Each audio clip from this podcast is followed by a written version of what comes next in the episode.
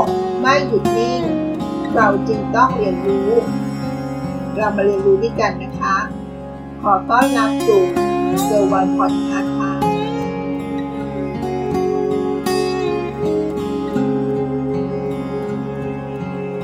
คำว่าการประกัน ไม่ว่าจะเป็นการประกันชีวิต การประกันสุขภาพ เราก็มักจะมองว่าคำว่าประกันคำพูดคำนี้ เมื่อเราได้ฟังหลายคนอาจจะเบือนหน้าหนีหรือไม่ถ้าจำใจต้องฟัง ก็จะฟังแบบผ่านๆไม่ได้ใส่ใจ แล้วก็คิดว่าจะมาเสียเงินกับเรื่องนี้ทำไม เป็นสิ่งที่ไม่จำเป็นเลย เอาเงินไปใช้อย่างอื่น น่าจะดีกว่านะ จริงหรือกับความคิดนี้ เรากำลังมองข้ามอะไรบางอย่างไปหรือเปล่าคะ ประโยคที่พูดว่า ประกัน เป็นสิ่งที่ไม่จำเป็น อาจจะเป็นความจริงก็ได้นะคะ ว่าเราเสียเงินประกันชีวิตไปทำไม ประโยคนี้จะเป็นจริงได้ ถ้าโรคใบนี้ของเราคำว่า ความแน่นอนคือสิ่งที่เกิดขึ้นกับชีวิตของเรานะคะก็เรารู้ว่าความแน่นอนคืออะไร การทำประกันก็ไม่ถึงก็เป็นสิ่งที่ไม่จำเป็นใช่ไหมคะ แต่ในความเป็นจริงของโลกใบนี้แล้ว ชีวิตเรามีความเสี่ยงตลอดเวลานะคะ ไม่ว่าเราจะอยู่ที่บ้านหรือออกไปไหนก็ตาม เราก็จะเจอกับความเสี่ยงและความไม่แน่นอนเพราะเรารู้ว่าการเสี่ยงกับความไม่แน่นอน เมื่อความไม่แน่นอนของชีวิต ก็คือความแน่นอนที่จะเกิดขึ้นใช่ไหมคะ ดังนั้นการทำประกันชีวิต ก็เสมือนตัวประกันความเสี่ยงอย่างหนึ่งทำให้เรารู้สึกสบายใจว่าในอนาคตจะเกิดอะไรขึ้น ในสิ่งที่เราไม่คาดหวัง เราลองหันมาศึกษามาหาความรู้กันดีกว่านะคะว่า แบบประกันไหนเนาะที่จะตอบโจทย์ชีวิตของเราค่ะหัวข้อที่จะมาชวนคิดในวันนี้ก็คือ เลือกประกันแบบไหนดีคะที่ให้เหมาะสมกับช่วงอายุของเรา ประกันชีวิต บางคนอาจจะมองว่าเป็นแค่เรื่องของการซื้อเพื่อหย่อนภาษีในปลายปีของเราใช่ไหมคะ หรือไม่บางคนอาจจะไม่ต้องซื้อประกันชีวิต เพราะว่าเรามีครอบครัว แต่ความเป็นจริงแล้วจะมีสักกี่คนนะคะ ที่รู้ว่าประกันชีวิตนั้นมีความหลากหลายมากกว่านั้นนะคะ แต่จะซื้อยังไงให้ตรงกับความต้องการของเรา เราลองไปดูแนวทางในการเลือกซื้อประกันให้เหมาะสมกับแต่ละช่วงอายุกันดีกว่านะคะ เราจะแบ่งช่วงอายุออกไปนะคะ ตั้งแต่เลิกตั้งแต่แรกเกิดนะคะจนกระทั่ง วาระสุดท้ายของชีวิตนะคะ เป็น 5 ช่วงด้วยกันนะคะ ช่วงที่ 1 ของชีวิต ตั้งแต่ใบเด็กจนถึงวัยรุ่นนะคะ ช่วงแรกของเรา อายุระหว่าง0ถึง20 ปีนะคะ ช่วงวัยเด็กนั้น โดยเฉพาะเด็กที่มีอายุต่ำกว่า 5 ปีหรือ 5 ขวบนะคะเด็กในช่วงนี้เนี่ยจะเป็นช่วงที่ภูมิต้านทานโรคค่อนข้างต่ำนะคะ มีโอกาสที่จะเจ็บป่วยได้ง่าย พ่อแม่ผู้ปกครอง จึงควรจะใส่ใจ พิจารณาทำประกันสุขภาพให้แก่เด็ก เพื่อช่วยแบ่งเบาค่ารักษาพยาบาล เวลาที่ลูกของเราต้องเจ็บป่วย ต้องเข้านอนโรงพยาบาล ส่วนถ้าเขาโตขึ้นมาหน่อยนึง จนถึงช่วงวัยรุ่น ก็อาจทำประกันอุบัติเหตุ เพิ่มเติมให้ด้วยก็ได้นะคะ เพราะวัยรุ่นเป็นช่วงวัยที่ใช้ชีวิตโลดโผนอาจจะเสี่ยงอันตรายอยู่ด้วยนะคะ มาดูช่วงวัยที่2นะคะ ช่วงวัยทำงานตอนแรกหรือตอนต้น จะมีอายุระหว่าง 21ถึง30 ปีค่ะ ช่วงเริ่มต้นของวัยทำงานนะคะ เป็นช่วงที่เพิ่งเริ่มมีรายได้ อยู่ในวัยที่เรียกว่าสร้างเนื้อสร้างตัวนะคะ จึงควรให้ความสำคัญกับการออมเป็นหลักค่ะ รวมถึงเมื่อเริ่มมีรายได้ ก็อาจจะเริ่มมีการเสียภาษีแล้วในช่วงนี้นะคะ ช่วงวัยนี้จึงเหมาะกับการทำประกันชีวิต ที่เรียกว่าแบบสะสมทรัพย์ค่ะ การทำประกันชีวิตแบบนี้เพื่อสร้างวินัยในการออมของเรานะคะ รวมถึงได้สิทธิลดหย่อนภาษีด้วยค่ะ และหากเราทำงานไปสักระยะหนึ่ง เก็บเงินได้พอสมควร เราควรพิจารณาทำประกันชีวิต ที่ให้ความคุ้มครองระยะยาวเพิ่มเติมด้วยนะคะ อาจจะเป็นแบบตลอดชีพ พื่อนำไปผูกไว้กับการประกันสุขภาพของเราเพิ่มเติมนั่นเองค่ะ พอช่วงวัยนี้ค่าเบี้ยประกันชีวิตจะถูกกว่าช่วงวัยอื่นๆนะคะ การทำประกันชีวิตนั้นถ้าทำตอนที่เรามีอายุน้อยๆ ความเสี่ยงของเราก็จะน้อยด้วยนะคะ ดังนั้นแบบประกันแบบนี้ ก็ทำให้เราจ่ายค่าเบี้ยถูกกว่าช่วงที่เรามีอายุสูงขึ้นนะคะหันให้เราได้ประกันชีวิตที่คุ้มค่า แถมจ่ายเบี้ยประกัน ในราคาเดิมนี้ไปตลอดอายุของสัญญาเลยนะคะ นั่นคือข้อดีอย่างหนึ่งของการทำประกันชีวิตนะคะ เพราะเมื่อเราตกลงทำสัญญาประกันชีวิตณนะช่วงเวลาที่เราอายุยังน้อย เมื่อความเสี่ยงน้อย ค่าเบี้ยของเราก็จะไม่ไม่สูงมาก เรียกว่าถูกกว่า คนที่มีอายุสูงขึ้นนั่นเองค่ะแล้วก็จะเป็นราคาที่จ่ายยาวงั้นถ้าทำการประกันแบบตลอดชีพได้เนี่ยระยะเวลาก็อาจจะยาวนานถึง 20 ปี หรือมากกว่านี้ก็ได้นะคะ ดังนั้นจะเห็นได้ว่าระยะเวลา 20 ปี ค่าของชีพของเรา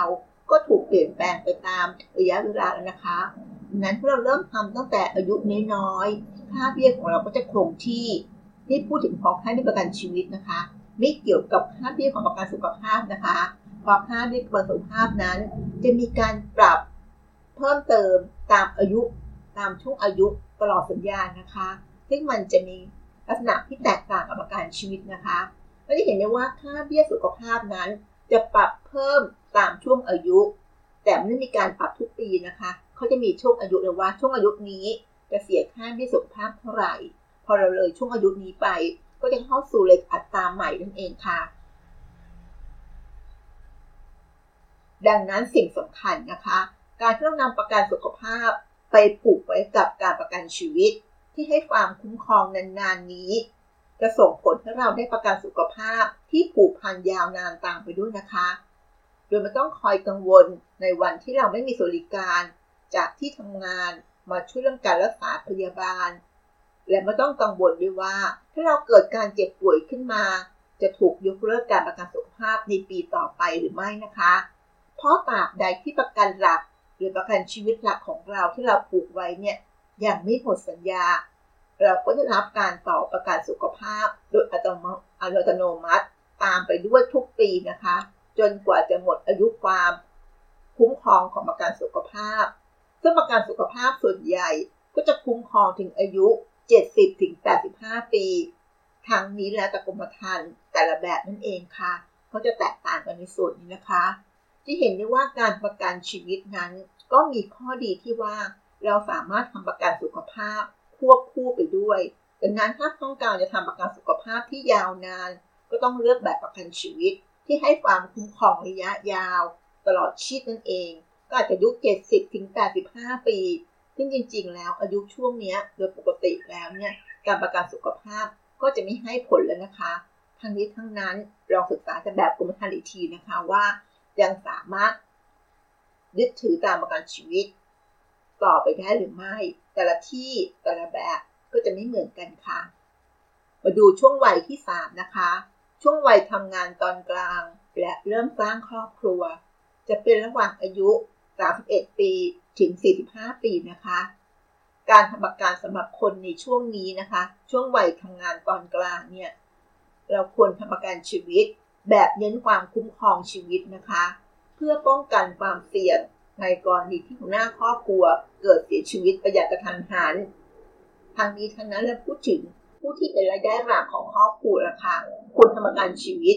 แบบเน้นความคุ้มครองชีวิตนะคะ เพราะว่าความเสี่ยงของหน้าครอบครัวก็จะมีสูงมากขึ้นนะคะ หากเกิดอะไรไป ไม่ว่าจะเป็นการประกันชีวิตแบบตลอดชีพ หรือการประกันชีวิตแบบช่วงระยะเวลาก็ได้นะคะ โดยควรจะเลือกช่วงระยะเวลาคุ้มครอง ให้เหมาะสม สอดคล้องกับความต้องการของเรานะคะ หรือจะซื้อประกันสุขภาพเพิ่มเติมด้วยก็ได้ ด้วยการซื้อประกันสุขภาพที่ผูกไว้กับแบบประกันที่คุ้มครองเราไป จนแก่จนเฒ่านั่นเองค่ะ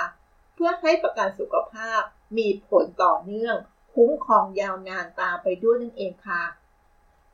นอกจากนั้นแล้วนะคะ เราอาจจะมาพิจารณาการทำประกันชีวิต ควบการลงทุน แบบจ่ายเบี้ยรายงวด เพื่อใช้เป็นเครื่องมือในการวางแผน การศึกษาบุตรค่ะเพื่อสร้างการการันตี หรือการรับประกันว่า หากระหว่างที่กำลังส่งค่า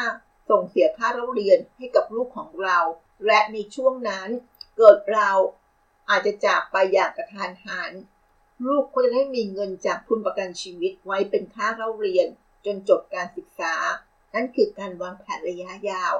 ที่เราไม่ควรจะมองข้ามนะคะ ช่วงที่4นะคะ ช่วงวัยการทำงานตอนปลาย จนถึงเวลาเกษียณ จะมีอายุระหว่าง 46 ถึง 60 ปีค่ะ ช่วงนี้จะเป็นช่วงที่ภาระเลี้ยงดูครอบครัวจะค่อยๆลดลงนะคะ เนื่องจากว่าลูกก็เริ่มโตขึ้นแล้ว เริ่มมีความสามารถในการหารายได้เองนั่นเอง และเรื่องที่สำคัญที่เข้ามาแทนที่ จึงกลายเป็นเรื่องของการเตรียมการเตรียมเงิน ไว้เพื่อใช้ในยามเกษียณนะคะ ช่วงอายุตอนต้นของช่วงเวลานี้ จึงเป็นช่วงอายุสำคัญช่วงสุดท้าย ในการเตรียมเงินเพื่อวัยเกษียณของเรานะคะ หากเริ่มเตรียมเงินวัยเกษียณหลังอายุ 50 ปีเราอาจจะเตรียมเงินนี้ไม่ทันก็ได้นะคะ เราควรจะเตรียมตั้งแต่หลังอายุเนิ่นๆนะคะถ้าเตรียมได้ก่อน 46 ปีได้ก็จะดีมากเลยนะคะ การประกันที่เหมาะสม กับช่วงวัยจึงควรเป็นการประกันชีวิตแบบบำนาญเพื่อสร้างเงินบำนาญหลังเกษียณ ที่เป็นเงินการันตีไว้ส่วนใช้ไว้ส่วนหนึ่งนะคะ ควบคู่กับเงินออม เงินลงทุน ในเครื่องมืออื่นๆ ไม่ว่าจะเป็นกองทุนรวมที่เรียกที่ชื่อว่า RMF หรือกองทุนรวมสำรองเลี้ยงชีพจากบริษัท เพื่อให้แน่ใจว่า เราจะมีเงินไว้ใช้หลังเกษียณอย่างเพียงพอค่ะ และช่วงวัยสุดท้ายนะคะ ช่วงหลังเกษียณ ที่มีอายุ 61 ปีขึ้นไปนะคะ ช่วงนี้เป็นช่วงเวลาสุดท้ายของชีวิต บางคนอาจจะเริ่มนึกถึงการทำพินัยกรรม การเตรียมการทรัพย์สิน การเตรียมเงินมรดก เพื่อส่งมอบให้กับลูกหลาน ซึ่งก็สามารถใช้ประกันชีวิตเป็นเครื่องมือหนึ่ง ในการสร้างเงินมรดกการันตีให้กับลูกหลานของเรานะคะ หรือใช้บริหารภาษีมรดกสำหรับคนที่มีทรัพย์สินจำนวนมาก ที่เกินกว่า 100 ล้านบาทขึ้นไปนะคะ การทำประกันชีวิตที่เหมาะสมในการสร้างเงินมรดก ก็คือการประกันชีวิต ที่เน้นการคุ้มครองแบบประกันชีชีวิตแบบตลอดชีพนั่นเองค่ะ แต่สำหรับใครที่อยากจะสร้างเงินมรดกให้กับลูกหลาน แต่อาจจะมีสุขภาพไม่สมบูรณ์แข็งแรงปกติ หรือว่ามีโรคประจำตัวทำให้ไม่สามารถทำประกันชีวิตแบบทั่วไปได้ ก็อาจต้องพิจารณาทำประกันชีวิต ผู้สูงอายุทดแทนก็ได้นะคะ เพราะไม่จำเป็นต้องตรวจหรือต้องตอบคำถามสุขภาพทำให้ผู้ที่เป็นโรคประจำตัว ก็สามารถทำประกันชีวิตได้ค่ะ กรณีเสียชีวิตจากโรค บริษัทประกันก็จะจ่ายทุนประกันให้กับผู้รับประโยชน์ ก็ต่อเมื่อกรมธรรม์นั้นทำมาเกิด 2 ปีแล้วเท่านั้นนะคะ ถ้ามิฉะนั้นแล้วนะคะ หากเสียชีวิตก่อน 2 ปี เงินค่าเบี้ยที่เราจ่ายมาก็จะรับคืนกลับมาทั้งหมดนะคะ พร้อมกับดอกผลอีกนิดนึงนะคะ นี่ก็ขึ้นอยู่กับแต่ละสถานที่แต่ละบริษัทนะคะ ว่าจะให้เงินอัตราดอกเบี้ยเท่าไหร่นะคะ นั่นก็คือการประกันชีวิตที่ให้เหมาะสมในแต่ละช่วงอายุ ก็จะมีทั้งหมด 5 ช่วงด้วยกันนะคะ ช่วงที่ 1 ช่วงวัยเด็กจนถึงวัยรุ่น อายุระหว่าง 0 ระหว่าง 0 ถึง 20 ปี ช่วงที่ 2 วัยทำงานตอนต้น อายุระหว่าง 21 ถึง 30 ปี ช่วงที่ 3 เป็นวัยทำงานตอนกลาง และเริ่มสร้างครัวเริ่มสร้างครอบครัวนะคะ จะมีอายุระหว่าง 31 ถึง 45 ปี ช่วงที่ 4 เป็นวัยทำงานตอนปลายจนถึงเวลาเกษียณ ก็จะมีอายุระหว่าง 46 ถึง 60 ปี และช่วงสุดท้ายนะคะ หลังเกษียณมีอายุตั้งแต่ 61 ปีขึ้นไป นั่นก็คือการทำประกันชีวิตให้เหมาะสมในแต่ละช่วงอายุของเรา เป็นคำแนะนำคร่าวๆนะคะสำหรับการทำประกันชีวิตที่เหมาะสมในแต่ละช่วงอายุ อย่างไรก็ตามนะคะ อาจไม่จำเป็นต้องทำตามนี้เสมอไปก็ได้ ขึ้นอยู่กับว่า ศักยภาพและความเหมาะสมของแต่ละบุคคล ลองไปดูแต่แต่ละแบบนะคะว่าเราชอบแบบไหนและบริษัทไหน แต่ละที่ก็อาจจะมีลักษณะแบบประกันที่ใกล้เคียง และมีความแตกต่างกันค่ะ ดังนั้นการศึกษาหาความรู้ในเรื่องแบบประกันของแต่ละที่ เพื่อเปรียบเทียบข้อดีข้อเสีย ก่อนจะทำประกันชีวิต ก็เป็นสิ่งหนึ่งที่เราควรจะพิจารณานะคะ เพราะเมื่อเราศึกษาแล้ว สิ่งที่แนวรู้แน่ๆ เราก็จะรู้ว่าแบบประกันมันมีอะไรบ้าง มันเหมาะสมกับใครบ้าง และเหมาะสมกับช่วงอายุอะไร เท่าไรอย่างไร เราลองมาพิจารณาดูนะคะว่าเมื่อศึกษาแล้วแบบประกันแบบไหนที่ตอบโจทย์กับชีวิตของเรา เราก็เลือกแบบนั้นนะคะเหมาะทั้งเงินของเรา เหมาะทั้งสภาพ ลักษณะและการใช้ชีวิตของเราด้วยนะคะ ขอบคุณที่รับฟัง แล้วพบกันใน EP หน้า สวัสดีค่ะ